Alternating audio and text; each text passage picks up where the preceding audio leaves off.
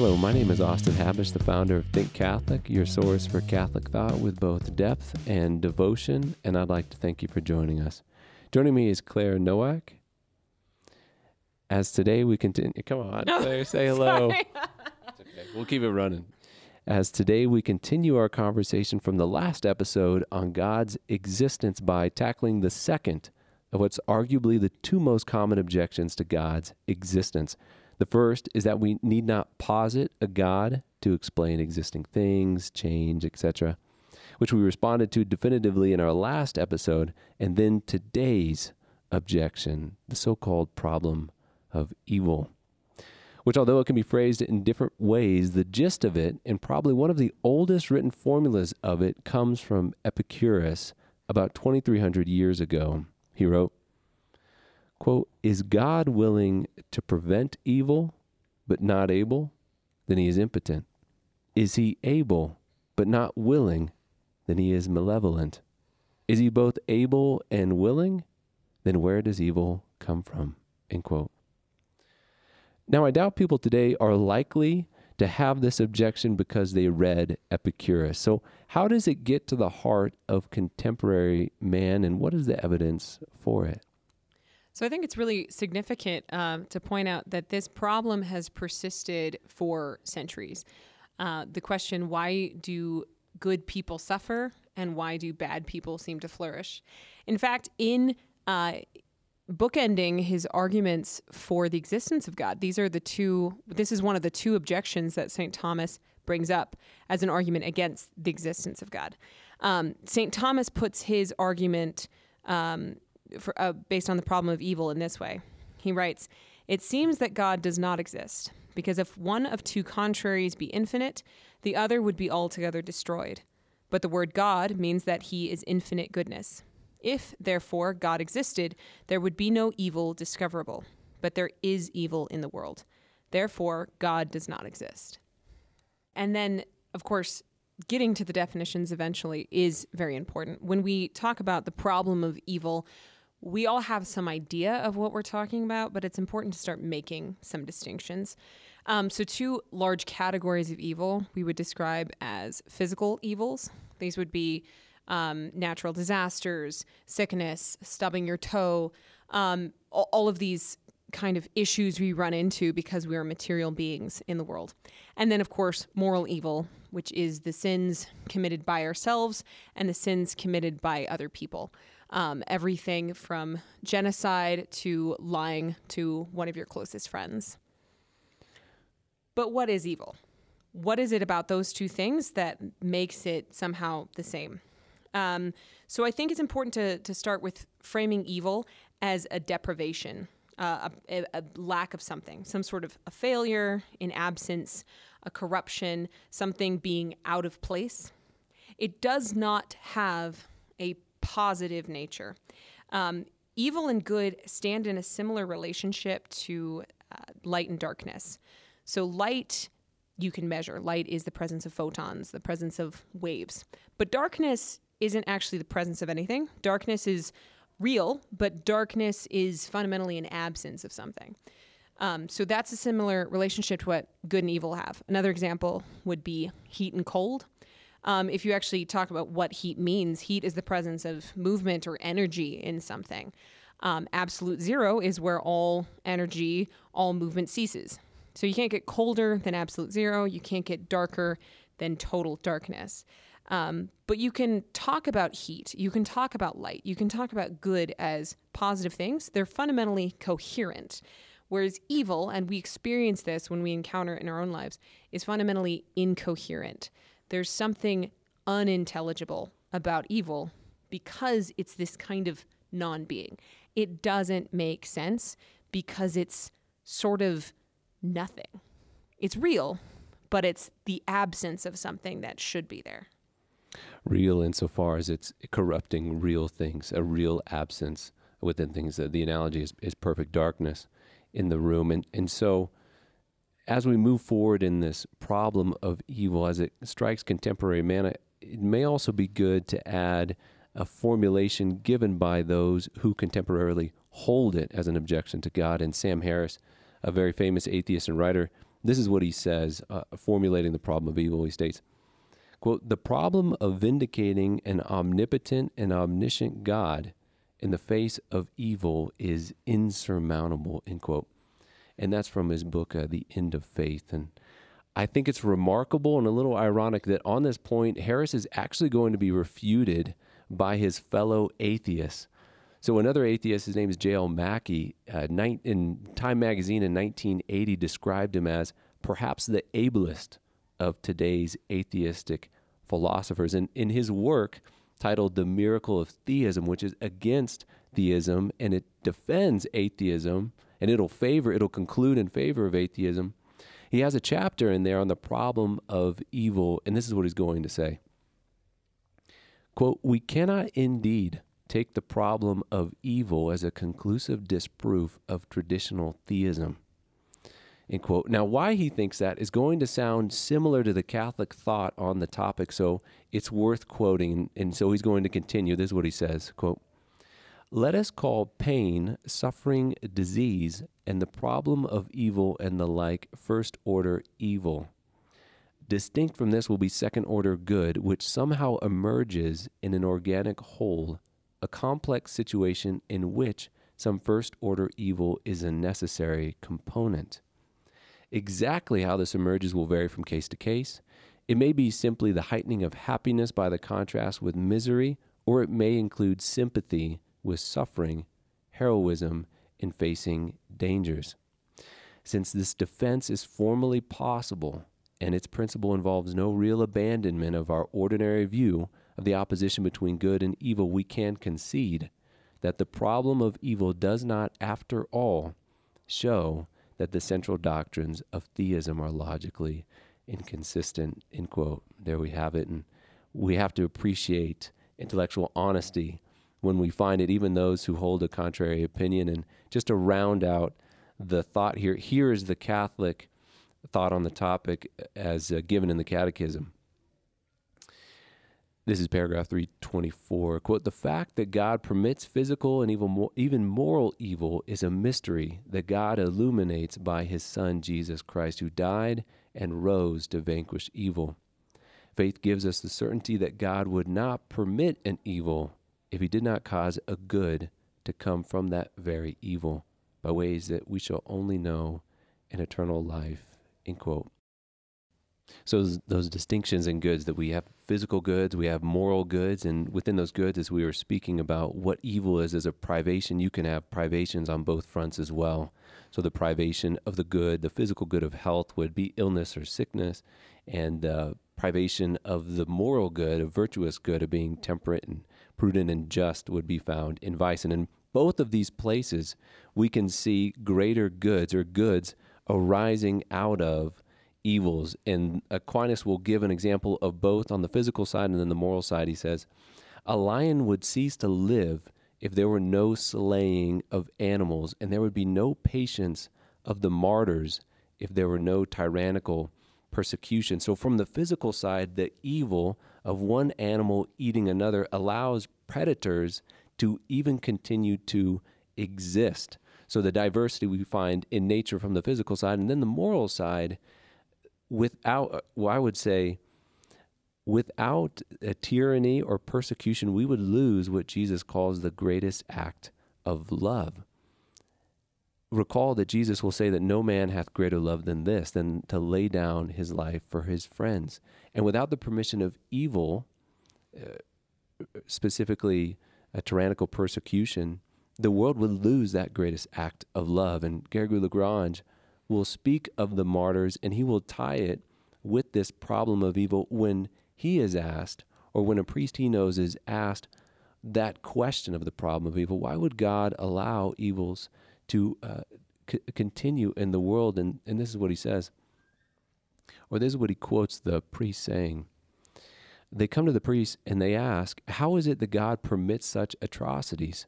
And the priest replied, Without persecution, there can be no martyrs, and the martyrs are the glory of the church. So, on both fronts, the physical and the moral, we do see these goods that are coming out of these privations. And at the same time, we can still, we don't have to affirm the tyranny as a good thing. The tyranny is itself is still evil. Um, just because God brings about good from evil, we don't want to then think, well, the evil committed is good because great good was won by the sacrifice of Christ on the cross. That doesn't mean that what the Romans did was a good thing. It was still evil. It was still incredibly evil. The horrible torture of the perfectly innocent man and God is still a great evil. So how how does how does this work? How are we how are we talking about the good that is brought about from evil without kind of falling into this sort of consequentialism, saying that the ends justify the means? Um, part of that again lies in the definition of evil. Evil is a privation. Evil is a kind of nothingness, right? Which by definition cannot come from God, who is the source of all being. Um, but God, God is capable of bringing good about from evil because God alone can create something from nothing. God alone can create something from nothing. This is something that human beings cannot do. But God, by his nature, cannot be the source of evil. He permits it, and we can ask the question why does God permit it? But God alone can bring good about from evil. And that question, Claire, we, we do tend to ask so, so what are God's reasons for permitting evil. And I think it's sometimes demanded of us as something that we have to be able to do, to be able to give God's reasons for permitting evil, to answer the objection against God that evil exists in the world. And it's just not the case.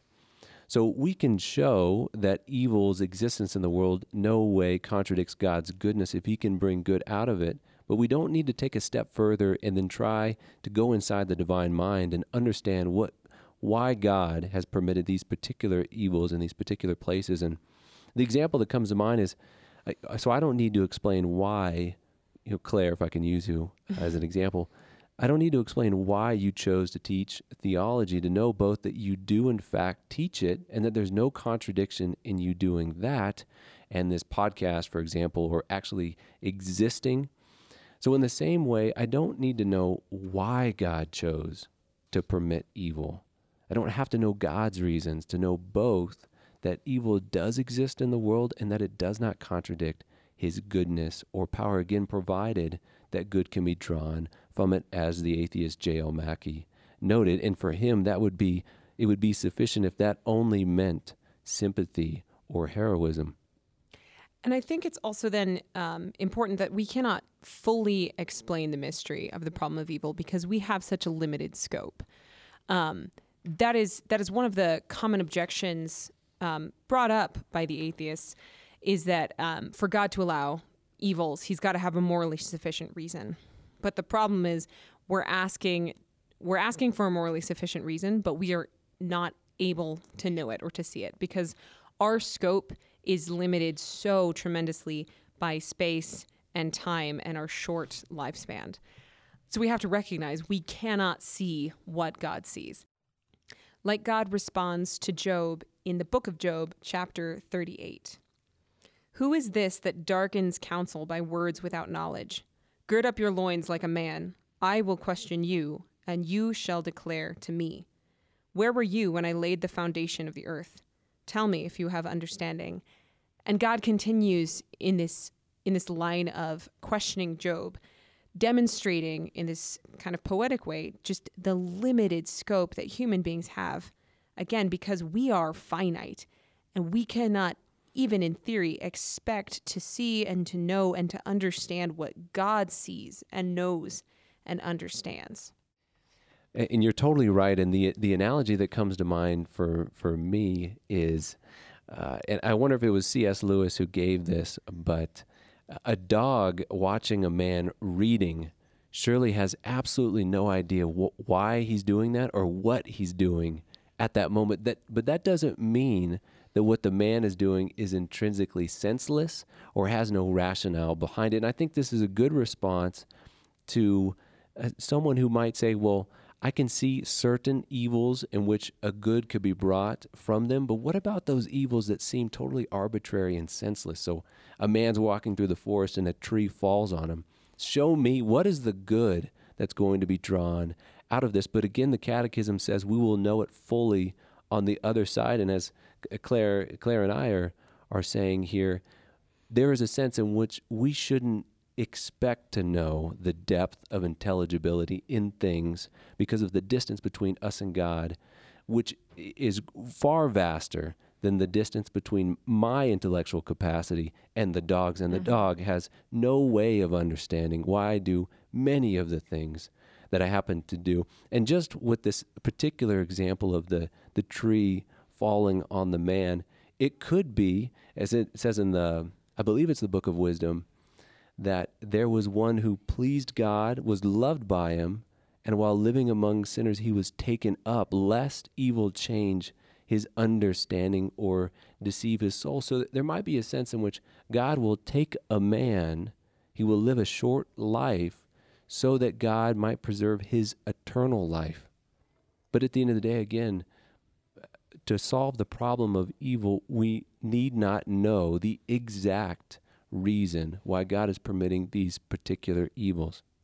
And we can see we can gesture at least to some solutions. So, why does God allow physical evils? Well, St. Thomas will say, well, God created a world of changing, growing, dynamic things. And in order to have that, you must necessarily, in order for things to grow, they must also die and decay. Um, for moral evil, moral evil is usually the kind of simpler one to answer. Where does moral evil come from? Well, it comes from human choice, from human free will. Um, why does God allow human beings to do evil to each other? Well, because God allows us freedom, because God has made us in his image. And God, who is perfectly free, desires to, to be loved by creatures capable of freely loving him. If there isn't freedom, then there isn't love. And that is the greatest good. Unfortunately, also with freedom comes the capacity to choose not to love God. If there wasn't a choice, it seems hard, uh, it, it seems difficult to say that a person is free. I've had students ask me before, well, why is it then? So God gives us free will, right? Why did we? Why can't he just stop people who are about to do something evil? Why can't he just snap them out of existence or kill them? Because then you're asking for a world where freedom is possible, but not the ability to exercise freedom. See, freedom is so important to the human person that it's it's as essential to us as three sides are to a triangle. Freedom is necessary to be a person to be made in the image of God. Without freedom, like Austin was was pointing out, uh, every act of love is impossible. Every everything um, every good thing that a human being can do, all virtue is impossible without the ability to choose it. And we need not doubt that God can take even the uh, absolute worst uses of our voluntariness of free choice and turn it for good. And, and that is what Jesus shows us that God, that God is killed, and yet the good that would result from that, which is our, in the end, our salvation.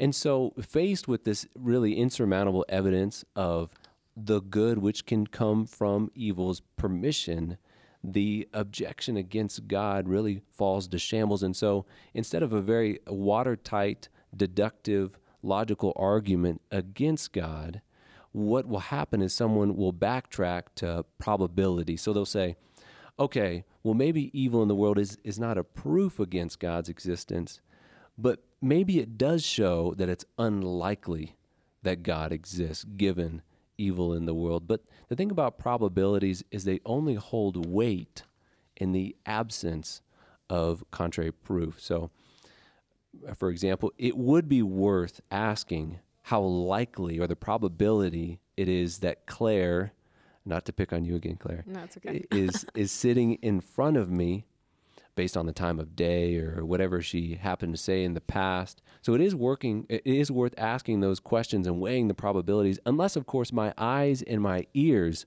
are telling me right now irrefutably that she is in fact sitting in front of me. And then all talk about probabilities becomes totally irrelevant and in the same way in regard to God. Since as we showed in the last episode there is conclusive proof for God's existence, then again, any talk about probabilities really just goes out the window. But what about this? What about the person who's in in the situation where they're they're dealing with tremendous evil. And I think it was so good to bring up the example of the crucifixion. What could be worse? What could be a worse thing than to horribly torture and kill a person who not only had never done anything, but by his very nature was all loving and all good? What could be worse than that? And yet that is that's the central symbol of our Catholic faith the crucifix, the the image of the perfect man being not only subject to the the sin like all, all, human depravity right to to being mocked to being falsely accused to having his friends abandon him all of these kind of moral evils but also to suffer tremendous physical evil by being beaten and scourged and not given food or water and made to carry this heavy cross what could be worse than that and yet on the cross, the shocking answer, the shock, like we can look at God's answer to the problem of evil. The shocking answer is Christ on the cross saying, Father, forgive them, for they know not what they do. And I think it's so beautiful because very shortly after this, in the book of Acts, you have Saint Stephen, the first martyr of the church, whose feast day is December 26th, right after Christmas, as the first martyr of the church. And he almost verbatim repeats the words of Christ as he is being stoned to get to death outside of the walls of Jerusalem, overseen by Saul. And his prayer is for God to have mercy and to forgive the people who are actively killing him, repeating what Christ did, answering the problem of evil again with God's answer to the problem of evil. And what happens, right? Saul is converted in this in this very very uh, shocking way and becomes one of the greatest of all Christians. So we see, right, like the, and of course, that's not the only fruit of the crucifixion. Um, but you see this kind of beautiful line through um, from from the Gospels, but especially in the Book of Acts, where you see the the way that suffering, the way that injustice is offered up through the sacrifice of Christ, especially in the witness of Saint Stephen, that allows for the grace of God to break in in such a dramatic fashion into the life of St. Paul. Claire, it seems to me as I'm hearing you speak that it's we're almost saying that possibly the the better or maybe the the best answers to the problem of evil are coming or the best Christian answer to the problem of evil is the answer given by Christians who are actually suffering from evil as you point out uh, Jesus there and I know we just celebrated Josephine Bakhita's feast day, and uh, just her story is so remarkable. She would be born in 1869 in Darfur, Sudan, and at the age of nine, she would be kidnapped by slave traders. She'll be beaten till she bled, and she'll be sold five times in the slave markets of Sudan. Now, eventually, she'll find herself working as a slave for the mother of the wife of a general. And there uh, it says that, or she says that she will be flogged every day, uh, or she was flogged every day till she bled.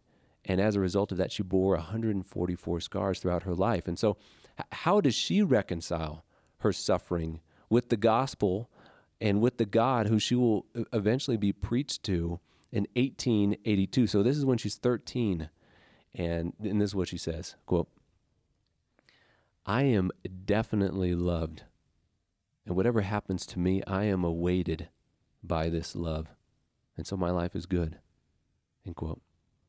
In other words, God knows what he's doing. And for this girl sold as a slave who was being flogged every night, she can truly look at the cross. She can look up, up at the sky and say, Well, I know for certain that God is love and he will work all this for his good purpose. Now, I think we can do more than just say that evil in the world does not contradict God. And what I mean by that is, I remember getting lunch with one of my old school teachers before Christmas this year, and I was telling her and her son about Think Catholic.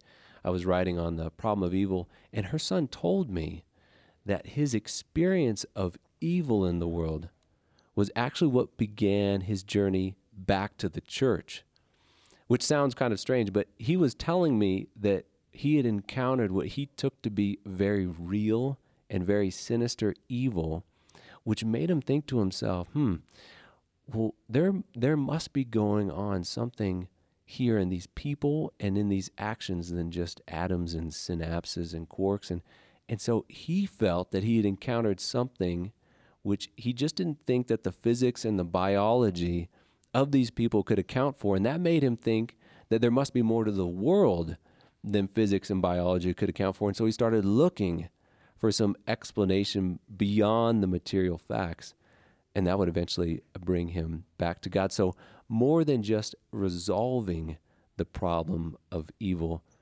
I think, as my school teacher's son thought, as St. Thomas thinks, that evil can actually be evidence for the immaterial and then even for God. And again, because what does evil mean apart from the good?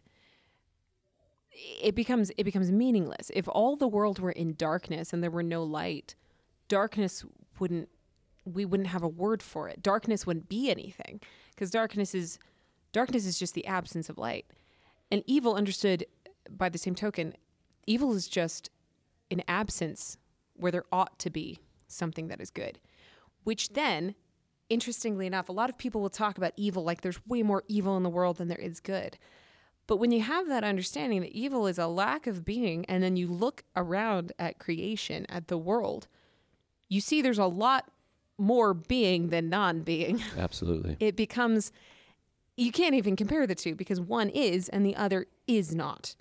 That's not to say it isn't a problem. Of course, it's the cause of all of the problems in our lives. But there, there has to be more good by its very nature.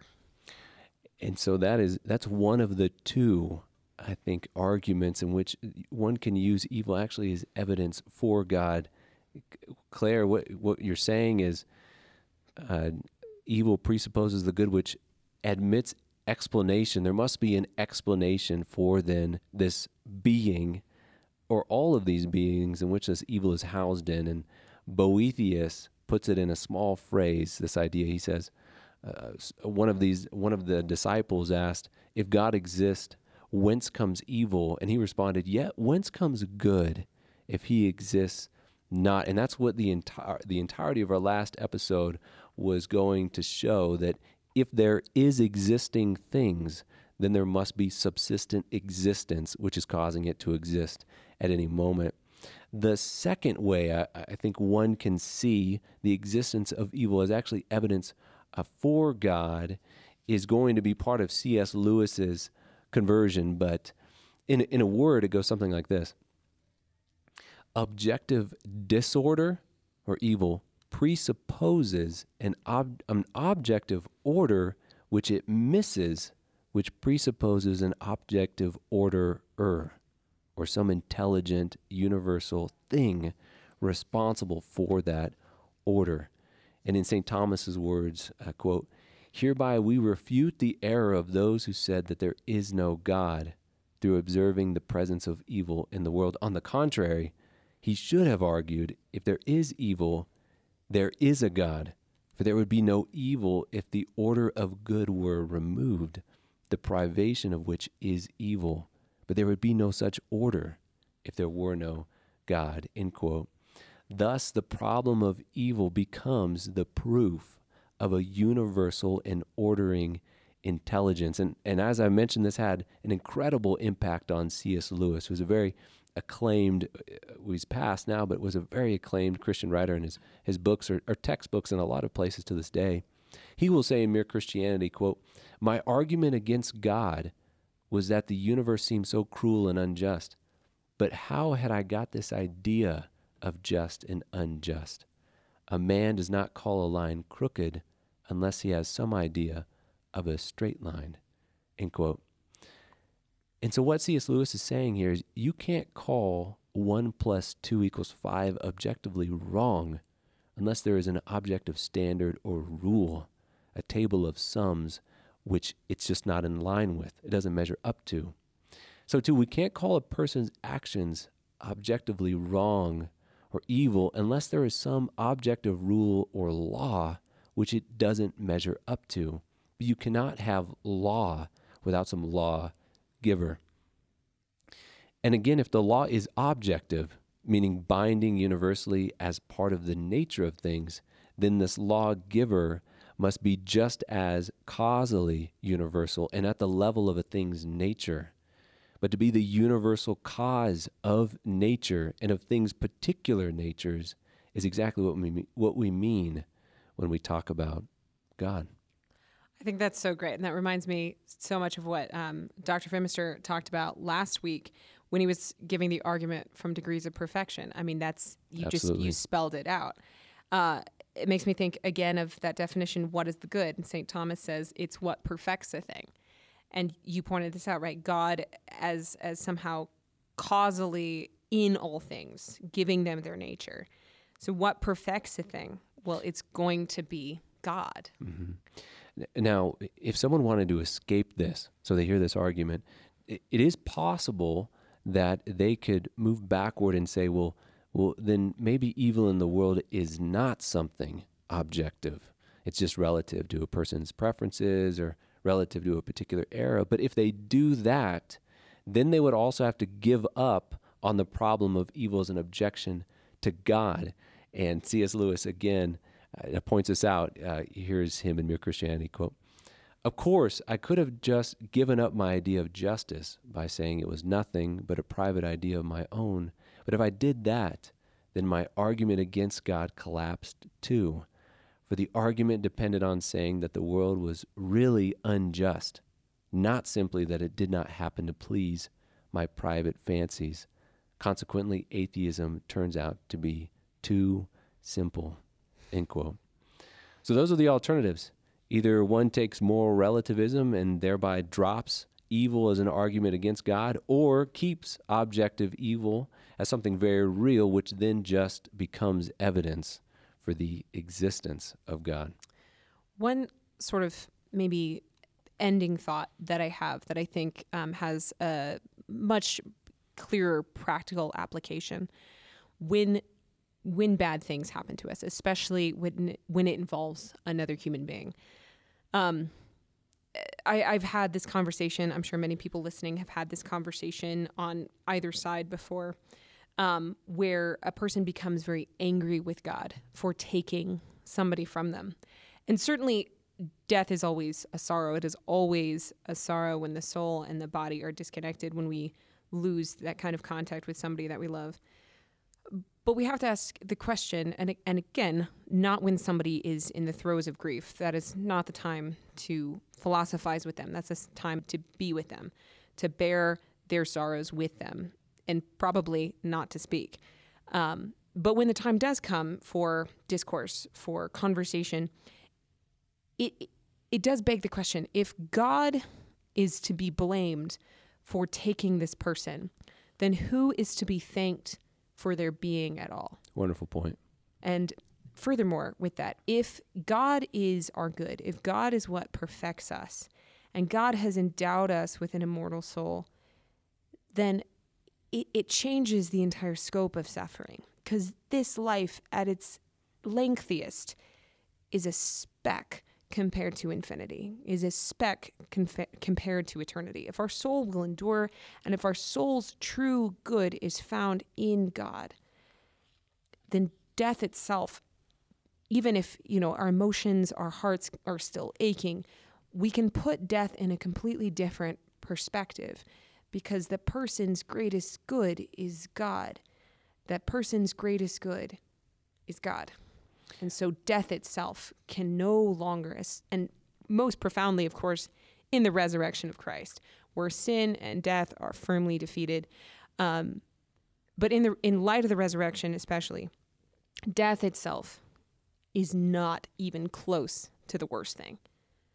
In a saying, I remember a, a, a previous job, w- we would say, on the day of victory, no fatigue is felt. And so on that day of eternity, even the worst and most painful life is not going to follow one. There in Sirach chapter 11, it'll say, In the day of prosperity, adversity is for, forgotten. And that is, that is the case. So having that eternal perspective. So the problem of evil, which points to the very real suffering, death, and pain in this world as evidence against God, it cannot stand, provided as the atheist J.L. Mackie pointed out, it is possible for God to draw good out of evil. And that we see very commonplace in the compassion and generosity of those working with the sick or the homeless, the in the past, historically, the heroism and the love of the martyrs under tyranny, and then even for us day to day, every small act of patience elicited in us by the burdens of life. And more than that, not only is the problem of evil not evidence against God, it could even be used as evidence for God, since objective evil again presupposes an objective order, which it distorts, which uh, presupposes an objective universal orderer. And then, in a second way, since evil is merely an absence in things, it leads us to ask what is the ultimate cause of those things, which it is in, or anything at all, which, as we showed in the last episode, must be subsistent existence itself, namely God. Again, this is Think Catholic. My name is Austin Habish, along with Claire Nowak, and thanks again for joining us.